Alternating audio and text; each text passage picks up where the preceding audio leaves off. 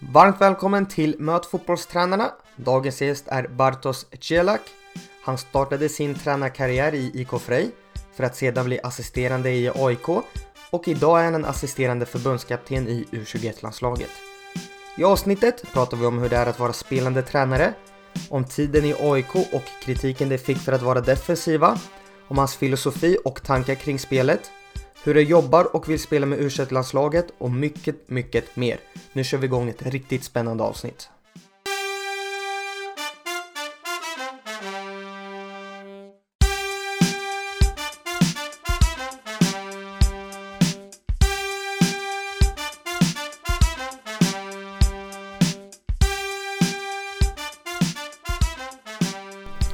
Hej och eh, varmt välkomna till dagens avsnitt av Möt fotbollstränarna. Sitter med Bartosz Djelak. Uttalar jag det rätt? Eh, du får uh, betyg 3 av 5. Ja, det är ändå godkänt. Det är ändå godkänt. Ja. Hur är läget med dig? Det är bara bra. Uh, det är lugnt. Uh, jag ska inte börja med att ljuga, det är mycket att göra. nu vi har en samling snart och jag ska iväg på lite bevakningsresa här imorgon och vara borta några dagar. Så um, det finns mycket att göra men det är lugnt i, i själen. Vanligtvis, hur ser en fredag och en helg ut för dig? Ja, helgerna nu är eh, mycket att vara ute och se matcher. Eh, men också att eh, ta sig tiden och det är alltid det, det, det är tidskrävande att åka och titta på matcher och försöka täcka in hela Sverige och inte bara fokusera på Stockholmsfotbollen. Så det blir också mycket framför TVn då. Men och det är ju inte att man bara kan sitta framför TVn och chilla och kolla på en fotbollsmatch utan man måste ju ändå sitta koncentrerat och titta. Så det blir lite jobb på helgerna, lördagar, söndagar. Och nu spelas ju en del matcher också på fredagkvällar och sådär. Så det, det finns att göra. Vi hoppar in i faktarutan. Mm. Ålder? 40. Familj? Fru, två barn. Bor? I Sollentuna. Bästa spelen du har tränat? Måste nog säga Sebastian Larsson. Men eh, mycket möjligt att, om jag, några, om, att jag om några år säger Kristoffer Olsson. Har du något favoritlag? Jag har ett lag som jag tittar lite extra efter i, i tabeller och resultat och sådär. Det är eh, Rexham som spelar i eh, högsta amatördivisionen i England. Har du någon förebild? Den är alltid lite svår eh, tycker jag. Jag har ingen sån här eh, förebild som jag... Eh, att den här står jag fast vid alltid så här. Utan det pendlar lite grann på vart jag befinner mig i mina tankar. Ehm, just nu så, så kan jag tycka att eh, Janne Anderssons ledarskap är någonting att se upp till. Tycker att de eh, möter många intressanta utmaningar med landslaget. Allt vad det gäller liksom massmedialt och att hantera en, en spelargrupp med eh, spelare som kommer från olika nivåer och hantera stora mästerskap med det här laget. Eh, så det tycker jag är spännande. Naturgräs eller konstgräs? Naturgräs. Kostym eller träningsoverall på match? Jag tycker egentligen att det är konstigt när tränare har Eh, alltså när huvudtränaren har eh, träningsoverall på sig, för det finns ju ingen anledning till det. Att man ska ha träningsoverall och fotbollstrumpor på sig. För huvudtränarna gör ju ingenting fysiskt i samband med match. Som assisterande så har man ju alltid träningskläder på sig eftersom eh, man är ute på uppvärmningen och eh, man är igång helt enkelt. Men som, som tränare så eh, föredrar jag nog eh, ja, kanske inte kostym men lite mer uppklätt, eh, mer civilt. Och, eh, men det beror på. Ibland har jag faktiskt använt det här att även som huvudtränare att ha på mig träningskläder när, eh, det kanske, när jag kanske vill sända en signal till spelarna att eh, släppa ner axlarna lite och släppa anspänningen inför en match. Så, ja, ibland kan man använda det där i någon, i någon form av skicka signaler till spelarna. Vad gör du på matchdag? Jobbar. det är det på matchdag så eh, det är inte så att matchen eh, att man bara sitter och väntar på matchstart eller uppvärmningen utan det kan ha hänt grejer över natten fram till match men också att eh, gå igenom det sista fram till matchstart, gå igenom olika scenarion, repetera matchen. Jag gillar att eh, faktiskt koppla av lite grann och, och eh, lägga mig och gå igenom matchen i huvudet. Se bilderna framför mig, att det här är vår matchplan, vad händer om de gör så här, vad gör vi då? Eh, den här spelaren blir skadad, hur tänker vi där? Ligger vi under? Leder vi i slutet? Vad har vi för tankar kring det? Så att någonstans att när det väl händer i match, att jag har tänkt igenom det redan en gång. Så det brukar vara en liten stund eh, av en sån eh, ja, tankeövning som jag gör. Men annars så brukar jag försöka hinna med ett träningspass också. Faktiskt. Det är rätt skönt. Man får inte träna för hårt för då blir man sliten och trött på bänken. Men eh, lagom mycket. Favoritsyssla utanför fotbollen? Träna. Ehm, läser en del böcker. Ehm, och sen givetvis den största favoritsysslan är att umgås med min, med min familj och nära vänner.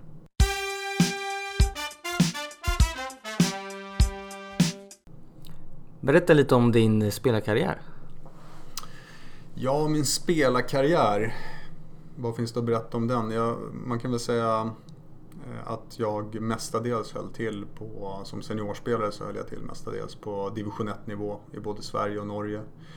Som eh, ungdomsspelare så var jag ändå rätt relativt långt fram i min åldersgrupp. Jag var ju med i stadslag och juniorlandslag och sådär. Eh, kom upp i AIKs A-lag 96 redan var med och tränade och sen 97 så var jag med ett helt år med A-truppen.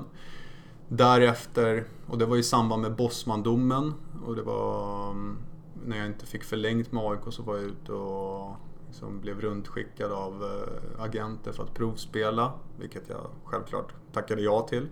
Men även om det inte blev någonting där så kände jag att jag fick väldigt mycket bra erfarenheter att ha med mig i spelarkarriären.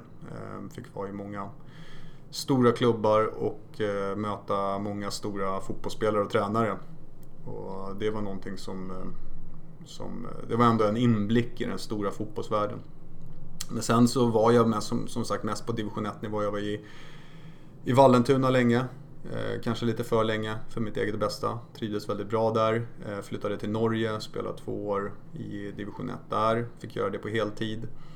Kom tillbaka till Sverige efter en knäskada. Spelade eh, i Valsta Syrianska ett halvår och sen så var det IK Frej då, i division 2. Och sen avslutade jag sista åren med att vara spelande assisterande tränare. Så jag höll på fram tills jag var 33 år gammal. Så men det var väldigt roligt, väldigt roligt att använda kroppen så länge man hade den i gott skick. Hur kom det sig att du ville bli assisterande spelande tränare? Först var faktiskt frågan var först att jag skulle bli att jag skulle bli huvudtränare. Att jag skulle sluta spela och bli huvudtränare. Eh, man hade väl haft i Frej så hade man haft en kille som var spelande huvudtränare och man hade väl sett att det fanns vissa svårigheter med det. Så när man sökte en ny tränare så frågade de mig om jag kunde tänka mig att ta över som huvudtränare. Men jag tyckte det var så jäkla kul att spela fotboll efter den där knäskadan jag hade. Så jag ville inte ge upp eh, spelandet. Eh, men då föreslog jag en, eh, en god vän till mig som huvudtränare och att jag blev då spelande assisterande. Och det var ju väldigt bra för mina, då hade jag en, ett ben i tränarsvängen och ett ben som spelare vilket gjorde att jag kunde börja reflektera utifrån båda perspektiven om tränarskap och ledarskap. Vilket var så här i efterhand var väldigt nyttigt. Och liksom kunna vara i spelargruppen och uppleva de besluten som ledarteamet har tagit. Om du förstår mig. Mm. Hur gick det att kombinera att vara ledare och samtidigt vara en del i gänget i omklädningsrummet? Svårt eh, på ett sätt. Men också hade jag bra, många av spelarna var ju väldigt bra och är väldigt bra vänner till mig. Och deras sätt att hantera det var ju såklart en nyckel. Men jag, jag bestämde mig rätt tidigt för att jag eh, inte skulle ta distans från spelarna utan snarare att det skulle hjälpa mig i mitt tränarskap att behålla en, en bra mm, dialog med spelarna och det är så jag vill vara som ledare. Att jag vill kunna vara social och prata med alla och ha den relationen till alla spelarna. Så jag valde att behålla det. Men samtidigt så hade jag en väldigt stark princip att när det var när jobbet började, när ett möte började eller när eh, vi startade en träning eller match. Att då var det professionellt, inget skämtande, jag är ledare.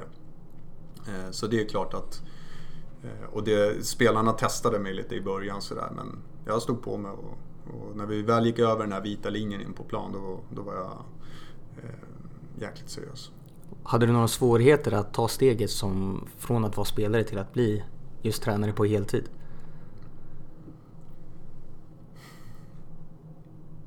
Nej, alltså Nej, inga svårigheter på det sättet. Och det är, jag kopplar det till det här att eh, jag valde att se fördelar i att jag precis hade varit spelare och en i gruppen.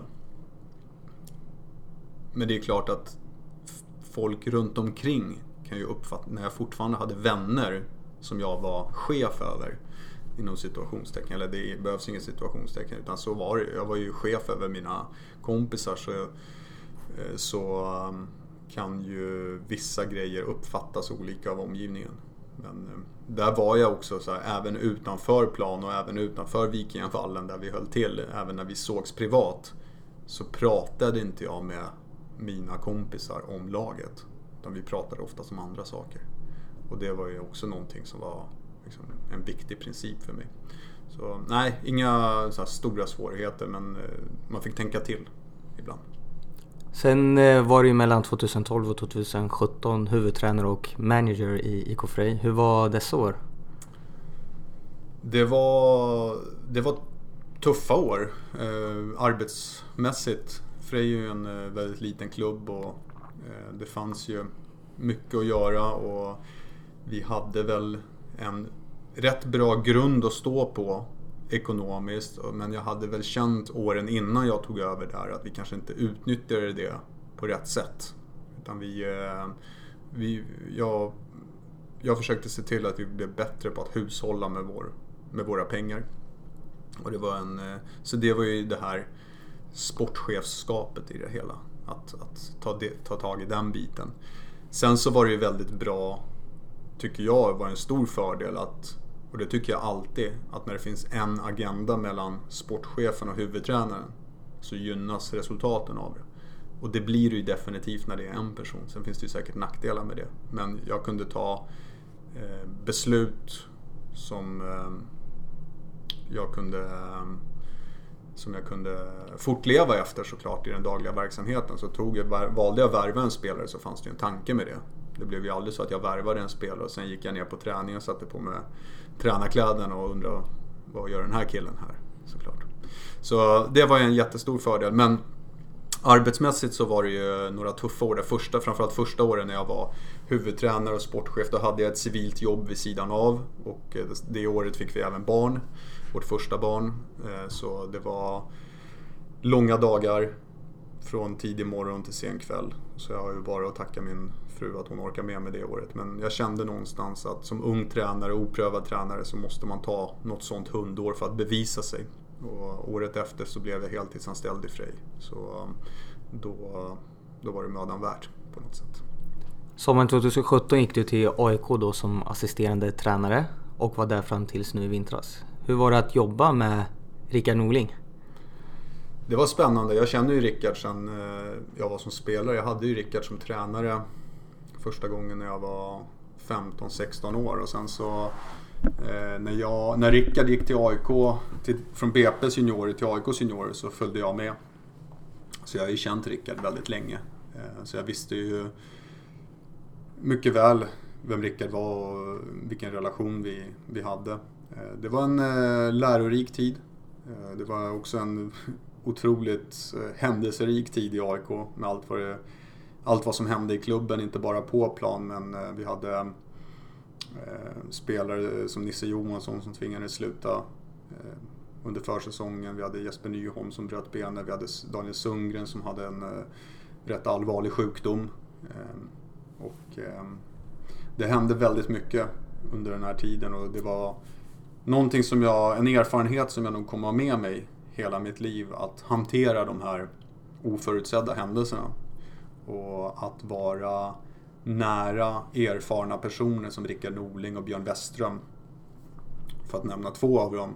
Hur man hanterar sådana här saker. Så det var... Ska jag sammanfatta med ett ord så är det lärorikt. På vilket sätt försökte ni tackla de här problemen som dök upp? Vi försökte tackla dem genom att ha tydlig kommunikation både internt och externt. Eh, väldigt viktigt att kunna se konsekvenserna av den externa kommunikationen. Att också på något sätt skydda personen i fråga som hamnar i, i fokus. Om, om, om det är Daniel Sundgren, Jesper Nyholm eller Nisse Johansson. Att den kommunikationen AIK ger externt, att det, är det, det ska vara det bästa för individen. Det är ju inte för omgivningen vi skickar den informationen utan det är det bästa för individen. Och ibland så att skydda spelarna helt enkelt från, att, eh, från den uppståndelsen som blir men också ha en tydlig kommunikation internt. För där är ju folk som är oroliga vad är det som händer. Och, ehm, och det tyckte jag det måste jag ju lyfta på hatten framförallt för eh, Björn som är en otroligt skicklig eh, kommunikatör och otroligt skicklig på att bena ut vad är det som egentligen har hänt och hur går vi härifrån framåt. Så någonstans så kopplar jag det till att kunna sätta ihop en strategi snabbt för intern extern kommunikation. Så det var så vi hanterade det. Och för oss övriga så var det bara att förhålla sig till det och, och um, backa upp det till 100%. Hur viktigt är det att du som assisterande tränare har samma filosofi som huvudtränaren och i det här fallet eh, till Rickard? Det är viktigt såklart att man har någon form av grundsyn som eh, sitter ihop. Eh, det är någonstans A och O. Och jag tror också generellt sett mellan assisterande tränare och huvudtränare så är det viktigt att eh, man har en, samma syn på ledarskap eh, för, att det ska, för att det ska funka bra. I mitt och Rickards fall så tycker jag vi kompletterar varandra bra. Jag tycker eh, Rickard är enormt skicklig på försvarsspel. Eh, jag tror att det är få i Sverige som slår honom på fingrarna där. Eh, jag tycker framförallt att eh, försvarsspelet med mittfält-forwards, alltså att stoppa mycket av motståndarens hot tidigt i plan. Det tycker jag att han har ett otroligt öga för. Och medan jag kände väl att de sista åren i Frej att jag utvecklade mycket av mitt tänk att tänka anfallsfotboll. Och det var en utmaning att komma från Frej där vi spelade 4-3-3. Eh, där jag hade mina anfallsprinciper och det var lite av mitt ansvar i AIK att utveckla anfallsspelet. Att eh, få in det i 3-5-2. Men jag älskade uppgiften att liksom, få in de här principerna i ett annat spelsystem. Så det var någonting som eh, jag eh, jobbade mycket med och när jag kom in där sommaren 2017 så var ju det någonting man hade jobbat med, slitit med lite grann under våren. Så det var en rätt rolig utmaning som tog vid där. Och um, såklart med hjälp av eh, hela ledarstaben jobbar ju med de här frågorna. Men jag hade väl lite extra hand om det på något sätt. Vilken filosofi har du? Hur ser du ja. på fotboll? Ja, alltså jag ser ju på fotboll att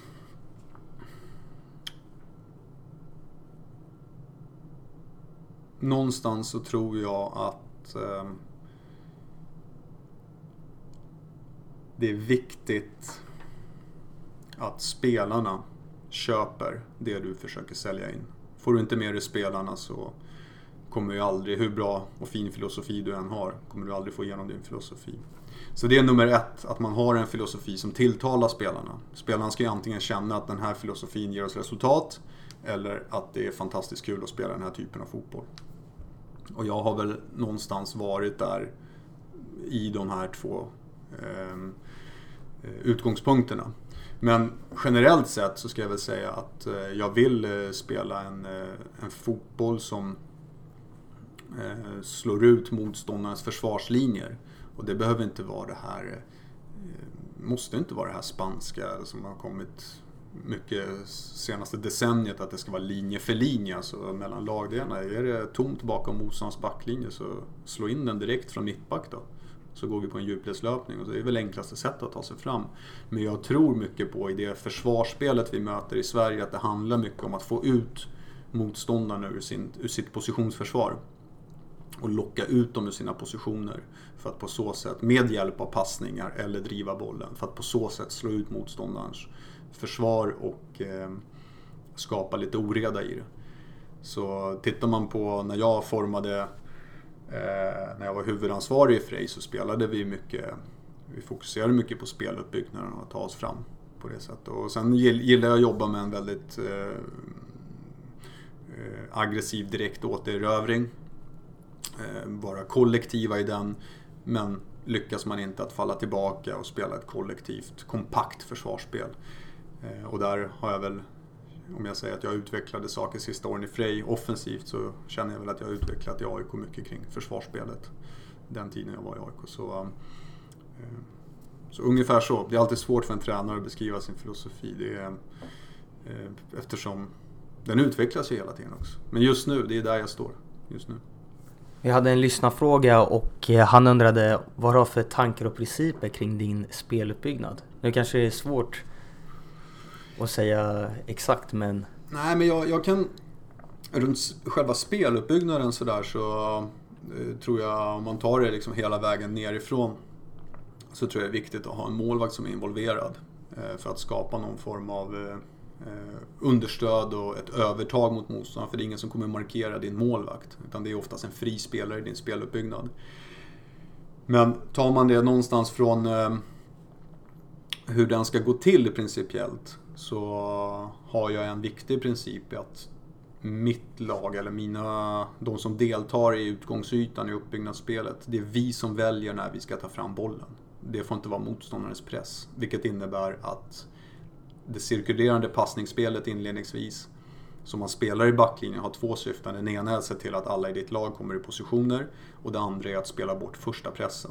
Så att man har i alla fall passerat en försvarslinje när man väl tar fram bollen. Har man yta så vill jag gärna att man ska driva bollen. Jag tycker att det är eh, det säkraste sättet att transportera boll. Att ha den vid fötterna. Blir det ett bolltapp så är det nära bolltappet. Men driv boll om du har en fri yta. Och sen att de övriga spelarna, när vi till exempel har en drivande mittback, att han ska ha tre, fyra spelalternativ som eh, slår ut nästa lagdel eller lagdelen efter det. Och det ska ju vara väldigt tydligt vart de alternativen kommer.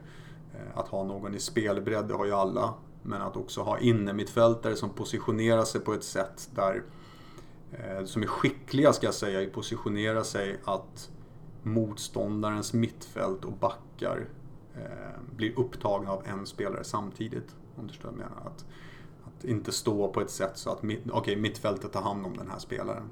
Utan stå på ett sätt så att motståndarens backar och mittfält känner sig ockuperade av en spelare. Så att någonstans mittemellan, att, att uh, kunna både hjälpa han som kommer drivande men också kunna hota in i nästa spelyta. Vad det gäller uh, forwardsspelet så tycker jag att uh, i, det blir ju en viktig del också i, i speluppbyggnad för det är ju det som är hotet framåt, att du har ett hot framåt men också att möter du Kanske ehm, en fyrbackslinje med två mittbackar, hur du positionerar dina forwards.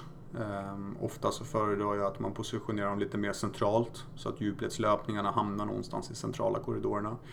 Eller att uh, man um, möter man tre backar, att man kanske positionerar sig på ett sätt som att man låser så många spelare som möjligt i backlinjen. Så att dina två forwards egentligen kan göra så att motståndaren står kvar med fem. Vilket ger dig ett 7 mot 5 övertag på mittplan. Så um, det är väl så i de stora dragen som jag ser det. Men eh, jag tror att eh, speluppbyggnaden är ju också någonting som blir mer fokus på i landslagsfotbollen. Eh, lagen här märker man är, det är inte så mycket organiserad kontring eller defensiv omställning på det sättet. Utan det är mycket liksom, man spelar offensivt etablerat eller så spelar du defensivt etablerat. Så det blir mycket fokus eh, på de här sakerna. Men eh, till syvende och sist så landar ju mycket i vad du har för spelartyper. Du kan inte spela på det här sättet om du inte har spelare som är bekväma med att ta fram bollen eller mittfältare som är duktiga på att positionera sig mitt emellan motståndarens försvarslinje. Så det är eh, det korta svaret även om det är långt. Har du någon speciell formation som du tycker det här passar in i eller gäller principerna vare sig du spelar 3-5-2 eller 4-3-3? Jag tror att för mig så var det nog rätt nyttigt att byta formation och ta med mig principerna och känna att jag kan nog uppfylla mina anfalls och speluppbyggnadsprinciper oavsett vilken formation man spelar med. Eh, så jag, jag har nog ingen sån där... Det landar i vad man har för spelare. I eh, U21-landslaget så spelar vi 4-4-2 i försvarsspel med 3-5-2 i anfallsspel. Så det är väldigt likt det vi spelade i AIK när det kommer till anfallsspel. Eh, så hade jag varit huvudtränare för ett lag idag, då hade jag nog först tittat på vad vi har för spelare. Och sen så hade jag kunnat rätt bekvämt använda den formationen som jag tycker passar de här spelarna. Så det är väl någonting som jag känner att jag kanske har lärt mig att, att göra. Förändrades din syn på vad en vägvinnande fotboll kan vara från att du var i AIK? Möjligtvis lite. Möjligtvis lite. Eh, jag... Möjligtvis att eh, jag var lite skeptisk till inledningsvis att ehm, låta motståndaren ha så mycket boll som vi tillät i AIK.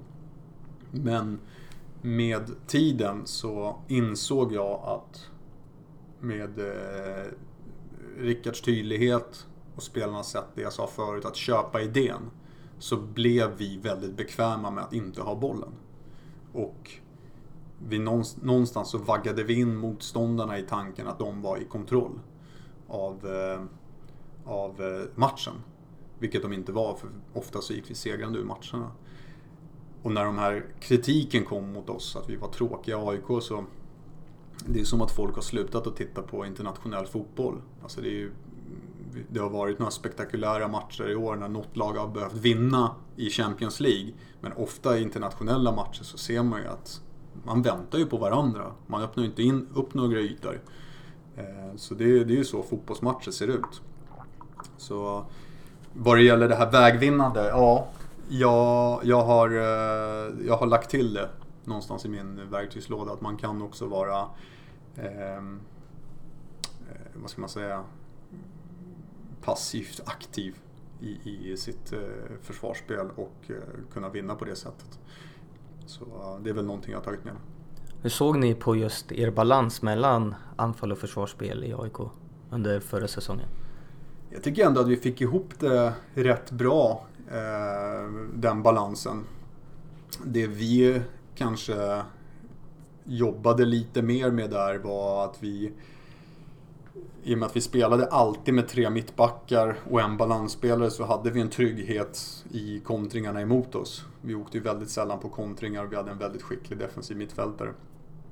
Så, men det kunde också skälpa anfallsspelet lite grann ibland. För du står ju alltid där med fyra oavsett hur motståndarna eh, formerar sig. Så det var väl det som påverkade lite grann hur offensiva vi kunde vara i matcher. Men jag tycker att vi hade om vi ser till träning, jag höll på att göra mycket övningsstatistik. Vad la vi mest fokus på? Så var det faktiskt merparten av tiden så la vi fokus på anfallsspelet. Och eh, det tycker jag att vi kom upp i den målfabrikationen och målchansfabrikationen på en bra nivå med tanke på att vi var ett lag som eh, vart vi än kom, hemma eller borta, så hade motståndarna en väldigt tydlig idé mot hur de skulle försvara sig mot oss.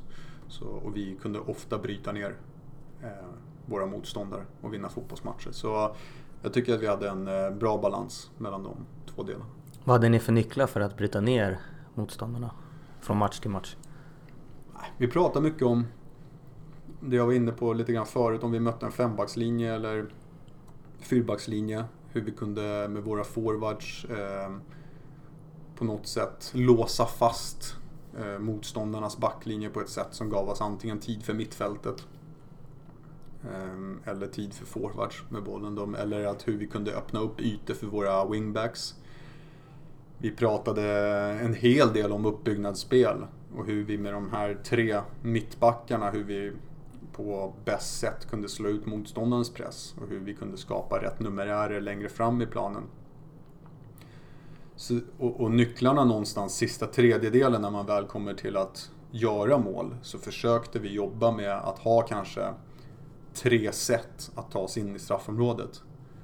Och, på dem, och nöta de tre sätten och valde spelarna ett fjärde sätt då är det bara bra. Men vi har i alla fall gett dem tre verktyg som alla vet vad det är vi pysslar med där och då. Alltså när vi väl hamnar i en situation i match. Och det tycker jag ändå är så här. Man kan tycka att en sån träning kan vara isolerad och, och, tråkig men det är viktigt att alla har samsyn på vad gör vi när bollen är på kortlinjen? Hur positionerar vi oss? Och där tyckte jag att vi hittade en väldigt bra tydlighet. Hur såg träningarna ut då? Var det spel 11 mot 0 eller med motståndare? Ja, det, det var ofta, om, om vi skulle implementera, låt säga nya spelvägar inför en match. Så blandar vi egentligen spelidé och matchplan i en sån övning 11 mot, eller 10 mot 1 kunde det vara. Där vi spelade mot sådana här plastgubbar. Att eh, vi visade dem vilka spelvägar vi var ute efter. Och eh, det, man kan argumentera för att, ja men hur eh, matchlikt är det? att um, de här plastgubbarna rör sig inte. Ja, men det handlar inte om det. Det handlar om att förhålla sig till varandra. Dina medspelare rör sig fortfarande i den här övningen. Att de eh, centrala mittfältaren får bollen i den här korridoren. Vad gör wingbacken på bortre sida då? Om han ser att eh, mittfältaren är redo att ta fram bollen, då gör han en viss typ av eh, rörelse. Ser han att mittfältaren inte är redo att ta fram bollen för att han kanske har fått en dålig första touch, ja, då måste kanske wingbacken hålla tillbaka sin position lite grann. Så det är det egentligen man tränar på. Så mycket av sån träning startade i veckan, kanske om vi backar bandet, att man startar i veckan med video på eh, motståndens defensiva positionering, går ut på plan, praktiserar våra positioner mot eh, de här plastfigurerna.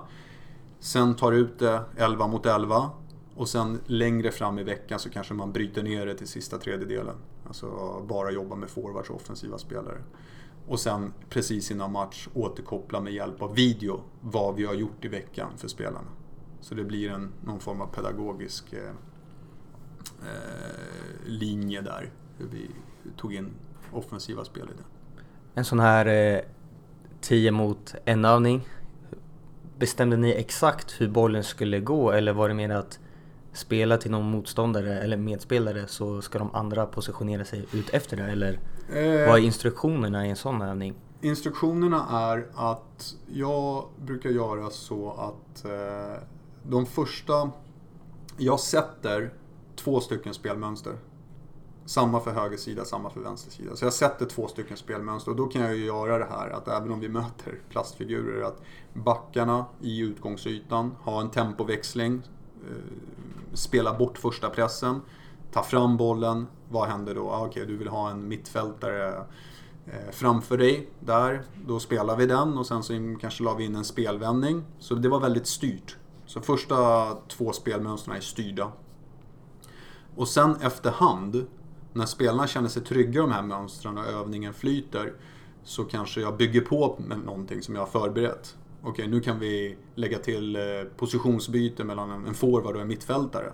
Men vi spelar på samma sätt. Vi spelar nu, istället för att vi spelar till bortre innermittfältare så spelar vi till en forward som droppar ner. Men innermittfältaren tar forwardens roll. Och då börjar vi lägga in eh, positionsbyten i det hela. Så det där kan växa lite grann under övningens gång. Men och de, eh, jag ska säga, de sista anfallen på en sån här 20-25 minuters period då brukar jag släppa dem fria eh, sista 5-7 minuterna. Och så här, ni vet principerna, ni vet vad vi ska göra, vilka ytor vi ska hitta, hur ni ska förhålla er till varandra. Kör! Improvisera. Och då märker man rätt tidigt om, eh, om de har tagit till sig det här. För då börjar det flyta utan att man behöver stå och peka. Så jag tycker att det är ett väldigt bra sätt när man ska få in offensiv positionering i sitt spelsätt.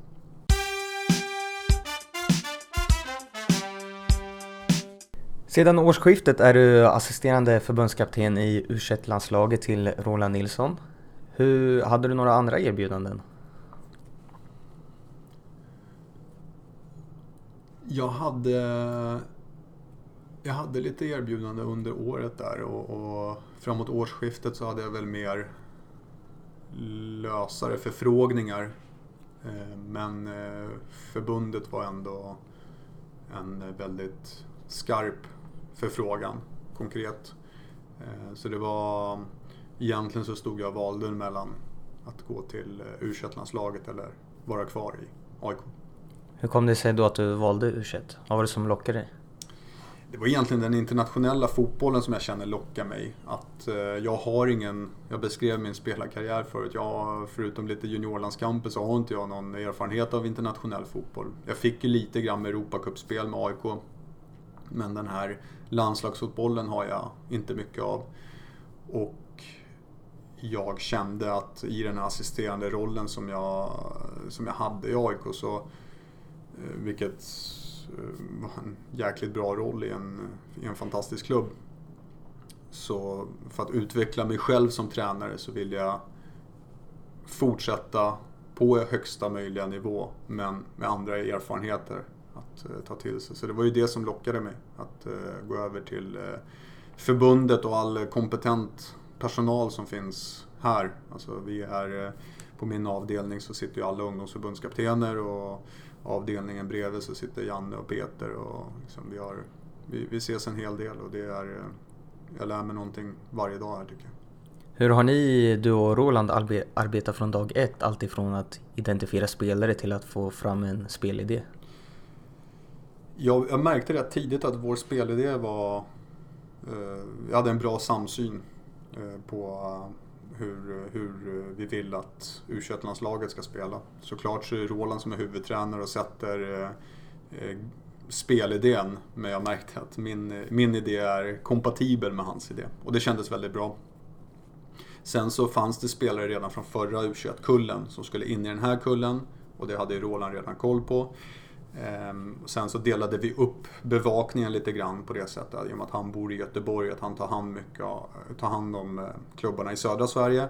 Och jag tittar på det som finns här uppe i Stockholm. Och sen så är jag eh, mer ute och reser i Europa än vad eh, Rolle är. För vi har en del spelare som spelar i England, Italien, eh, någon i Tyskland, Holland och sådär. Så jag har väl tagit mer av de resorna och varit ute. Vad vill ni att ert u ska stå för? Hur vill ni spela? Jag tror att som alla tränare så vill vi nog att eh, vi ska spela ett, eh, ett spel som tilltalar spelarna men också det här att vi måste nå resultat. Och där tror jag att eh, på den nivån när vi kommer komma upp mot de bästa nationerna så måste vi spela ett spel där vi är, precis som A-landslaget egentligen, att vi är oerhört välorganiserade i försvarsspelet. Att eh, vi utvecklar vårt kontringsspel. Jag var ju lite inne på det att det är få länder internationellt sett, eller få lag på u nivå som har ett bra kontringsspel. Där kan vi bli starka och det var en stark framgångsfaktor i u landslaget som vann EM-guld. Att man hade ett bra kontringsspel. Så vi vill nog gå lite åt det hållet. Men också, vi kommer möta många länder som vi på pappret i alla fall är bättre än och då måste vi ha ett anfallsspel som, eh, där vi kan slå ut låga försvar. Och det är väl någonting vi har försökt att verkligen sitta och jobba med och hitta en, en, en, någonting i, i spelidé-väg som vi kan använda i sådana matcher. Vilket typ av försvarsspel vill ni spela? Vi vill nog spela ett försvarsspel som är eh, Vi spelar ju 4-4-2, positionsförsvar. Kompakt centralt. Man märker att eh,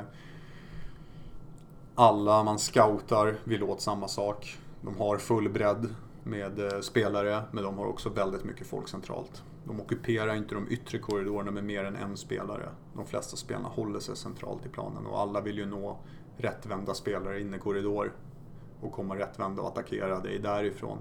Så vi måste vara duktiga på att vara tajta med mittfältet. Vi måste också vara duktiga på att inte gå i fällan och börja gå på drivande spelare som kommer emot oss för att öppna upp oss. och mycket handlar om att vara kompakta, tålmodiga. Och med den korta tiden vi har att jobba med spelarna så är de ju ofta också vana från ett annat typ av försvarsspel. Vissa spelar man-man i sina klubblag. Eh, men att på den korta tiden få ihop den här kompaktheten och tålamodet. Och sen är det inte så mycket mer rocket science än så, utan enkelt, tydligt. Här ska de inte få spela in, eh, in i hjärtat på vår formation och det är någonting vi jobbar med. När ska spelarna pressa? När, hur vet de det? Som alla lag så, så har vi ju presszoner, eller triggers då, där vi, där vi eh, känner att antingen när en viss specifik spelare i motståndarens lag får bollen, att vi försöker ligga så pass nära att vi kan komma in på hans första touch. Och det är ju en bra press. Ehm, vi pratar mycket kring det här med att liksom, Visst, vi vill ju vara kollektiva och kompakta, men det betyder ju inte att vara passiv. En bra press är ju alltid en bra press. Kan du komma in på motståndarens första touch, då är du i press. Och då måste ju övriga förhålla sig till understöd och täckning. Eh, så att kunna gå från det här tålmodiga till att verkligen kunna läsa in när ska bollhållaren slå den där passningen och till vem för att på det sättet komma in i press. Så det kan vara högt och det kan vara lite lägre beroende på vem man spelar mot. Men eh, spelarna ska vara förberedda på när vi går in i press och när vi inte gör det. Som du sa förut så är ju en samling väldigt kort och man kanske bara har en eller två träningar på sig inför en match. Men hur kan en träning se ut för att förbereda spelarna inför kommande match? Um, ja, det är ju det som är paradoxen här. Att vi har väldigt mycket tid mellan matcherna. Men uh, väldigt lite tid med spelarna.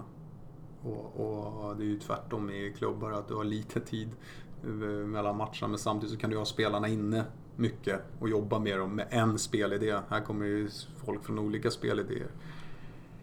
Jag tror mycket på, och det är väl någonting som jag har kanske utvecklat senaste åren i mitt tänk att man behöver inte komma på nya saker till varje match.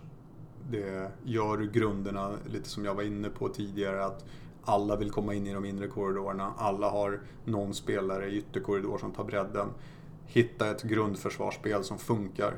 Och var inte blyg för att repetera det här med spelarna.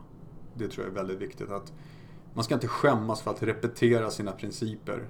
Man ska inte tro att spelarna tycker att nu har, nu har inte han kommit på några nya övningar. För det är inte en tävling i att komma på flest nya övningar utan det är ju till, till syvende och sist så är det ju vem som kan vara tydligast mot spelarna. Och när spelarna börjar närma sig känslan att det här har vi gjort förut, men vi kan det här. Då kan du det.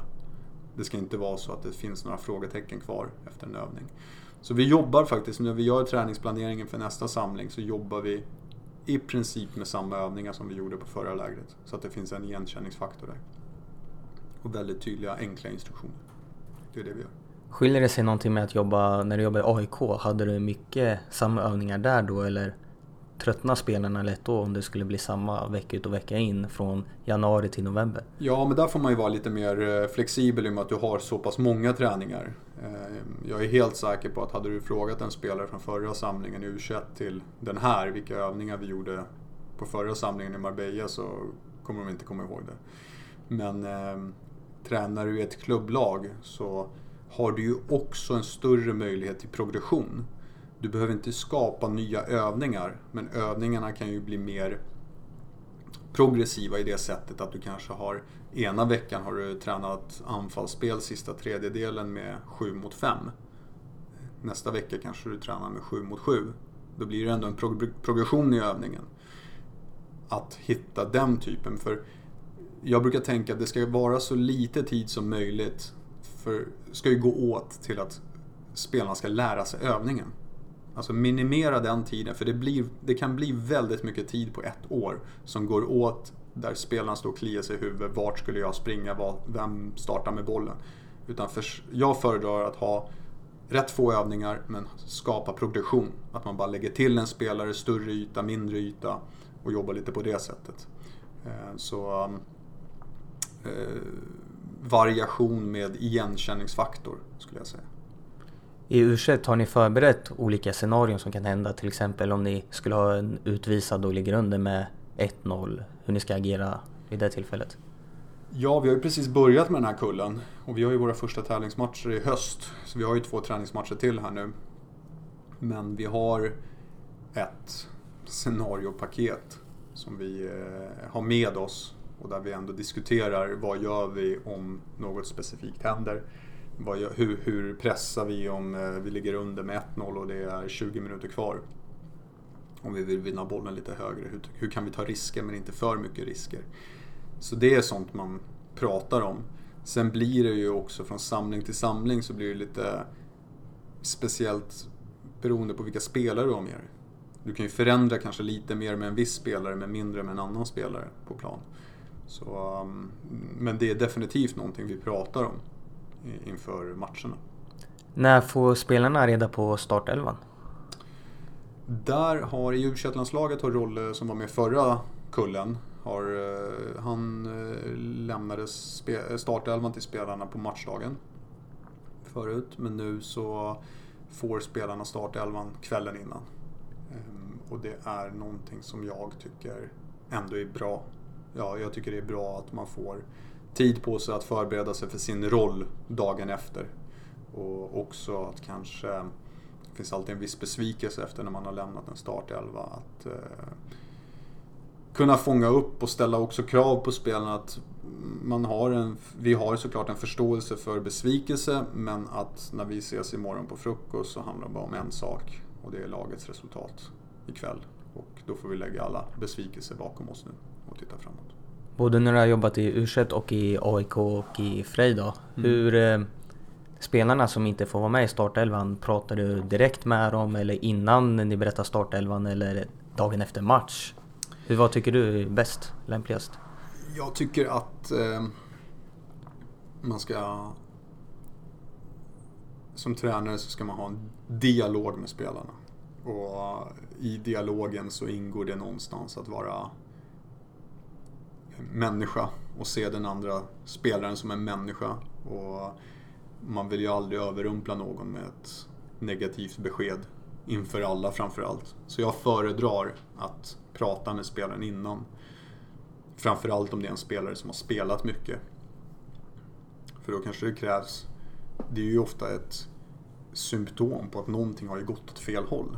Så det är ju inte bara att prata med spelaren och förbereda inför det här negativa beskedet. Men det handlar ju kanske om att det här är det negativa beskedet jag har att ge dig.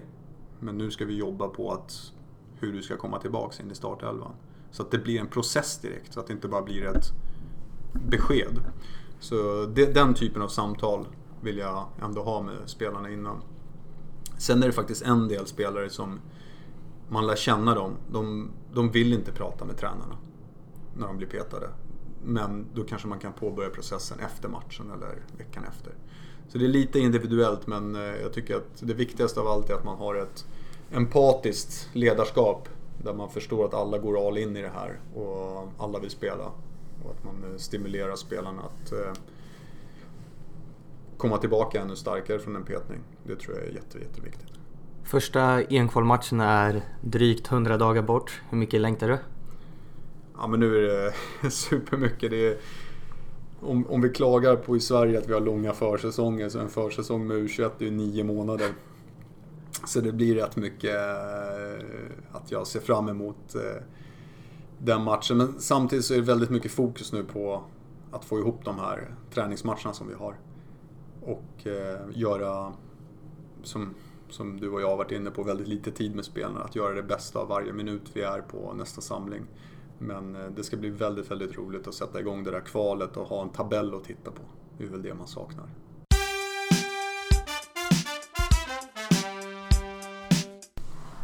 Om du ska beskriva dig själv som tränare, hur är du då? Engagerad framförallt. Engagerad i, i laget, i spelarna. Jag eh,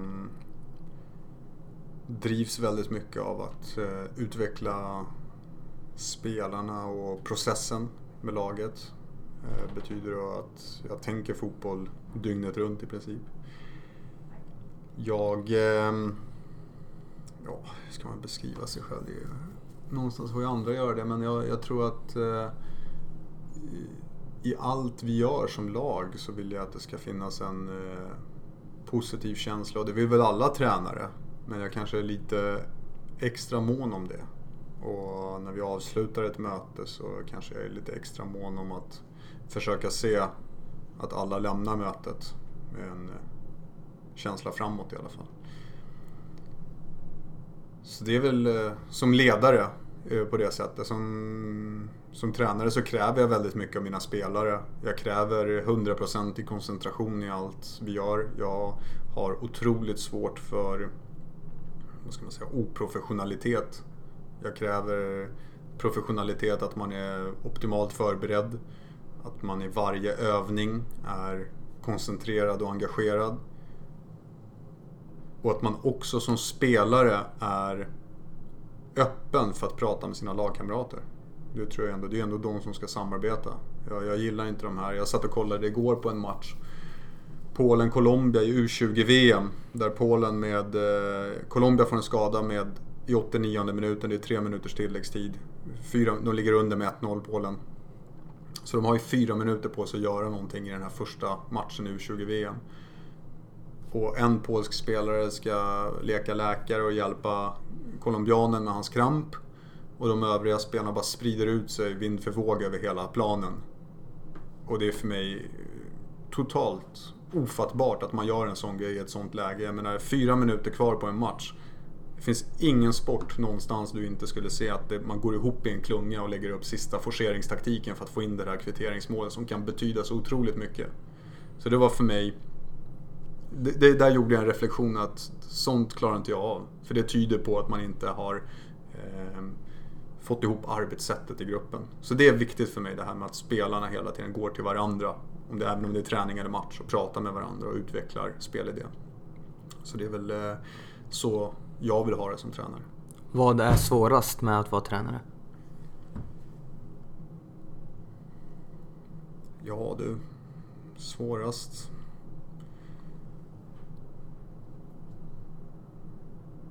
vet inte om jag kan hitta någonting som, är, som jag upplever som... Eller tuffast? Ja, det, det är...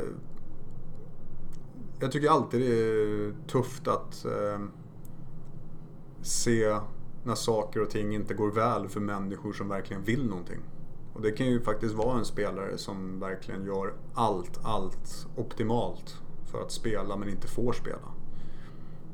Och eh, det, det, det tycker jag kan vara tufft men samtidigt en härlig ledarskapsutmaning att ändå kunna motivera spelare, känna att spelarna får med sig någonting varje dag från träningen. Men just det här liksom, känslomässiga så, så, så kan det ju vara tungt att se sådana ambitiösa spelare inte lyckas. Men eh, samtidigt så finns det ju en anledning till, ofta så finns det en anledning till allas framgång eller motgång. Sådär. Så, men eh, just eh, den typen av spelare så kanske jag vurmar lite extra för. Vad har du för tips och eh, idéer till tränare som vill uppåt och framåt i sin karriär? Jag har några tränare som unga killar som eh, hör av sig eh, och vill ha lite ställer den eh, frågan som du har. Och det jag alltid landar i de, när de alltid vill ha ett handfast tips så brukar jag säga att skriv ner dina tankar kring fotboll i ett dokument. Alltså, gör ett PowerPoint Keynote-dokument med din spelidé. För om du inte kan få ut den i ett sånt dokument så kommer du inte kunna få ut den till spelarna.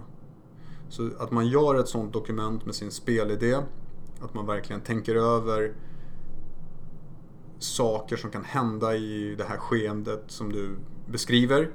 Eh, men vad gör du om motståndaren kommer in med tre forwards i straffområdet? Då kan du försvara på samma sätt då? Så att din spelidé täcker in så mycket som möjligt. Att du kanske har någon att bolla det här med. Och det är väl någonting som jag har tagit med mig mest av allt från mina utbildningar, tränarutbildning, att göra den här typen av spelidé. Och det är superintressant att titta tillbaka på hur löste jag det här när jag spelade 4-4-2 till exempel. Ja, då har jag ju allting i, i, i, sparat. Men för ens egen utvecklings skull så tycker jag att det är eh, grundläggande faktiskt att få ner den här spelidén. Också bra att ha om man får ett eh, intresse för frågan från någon klubb. liksom, vad står du för? Då har man en spelidé att presentera. Man sitter inte där och, och bara eh, liksom tar grejer på uppstuds. Så um, det är faktiskt min rekommendation att jobba därifrån. Vilken tränare skulle du vilja lyssna på i podden? Jag eh, säger att jag skulle vilja lyssna på... Jag tar faktiskt en eh, god vän till mig som jag, har, som jag pratar mycket fotboll med. Men jag tror att det hade varit intressant för lyssnarna att få lyssna på honom. Och det är Björn Hamberg som eh, är en del av Graham Potters tränarteam team som nu ska till Brighton. Så ehm, Björn hade varit intressant att höra den här podden. Tack för att du tog dig tid. Tack. Stort tack för att du har lyssnat. Prenumerera på podden och följ den på Twitter. Nu finns den även på Instagram, så kika in där. Och stort tack för alla meddelanden jag fått senaste tiden. Jag är jätteglad att podden verkar uppskattad. Fortsätt gärna att höra av er med feedback och tips på gäster på daniel.angegard.gmail.com. Vi hörs om en vecka.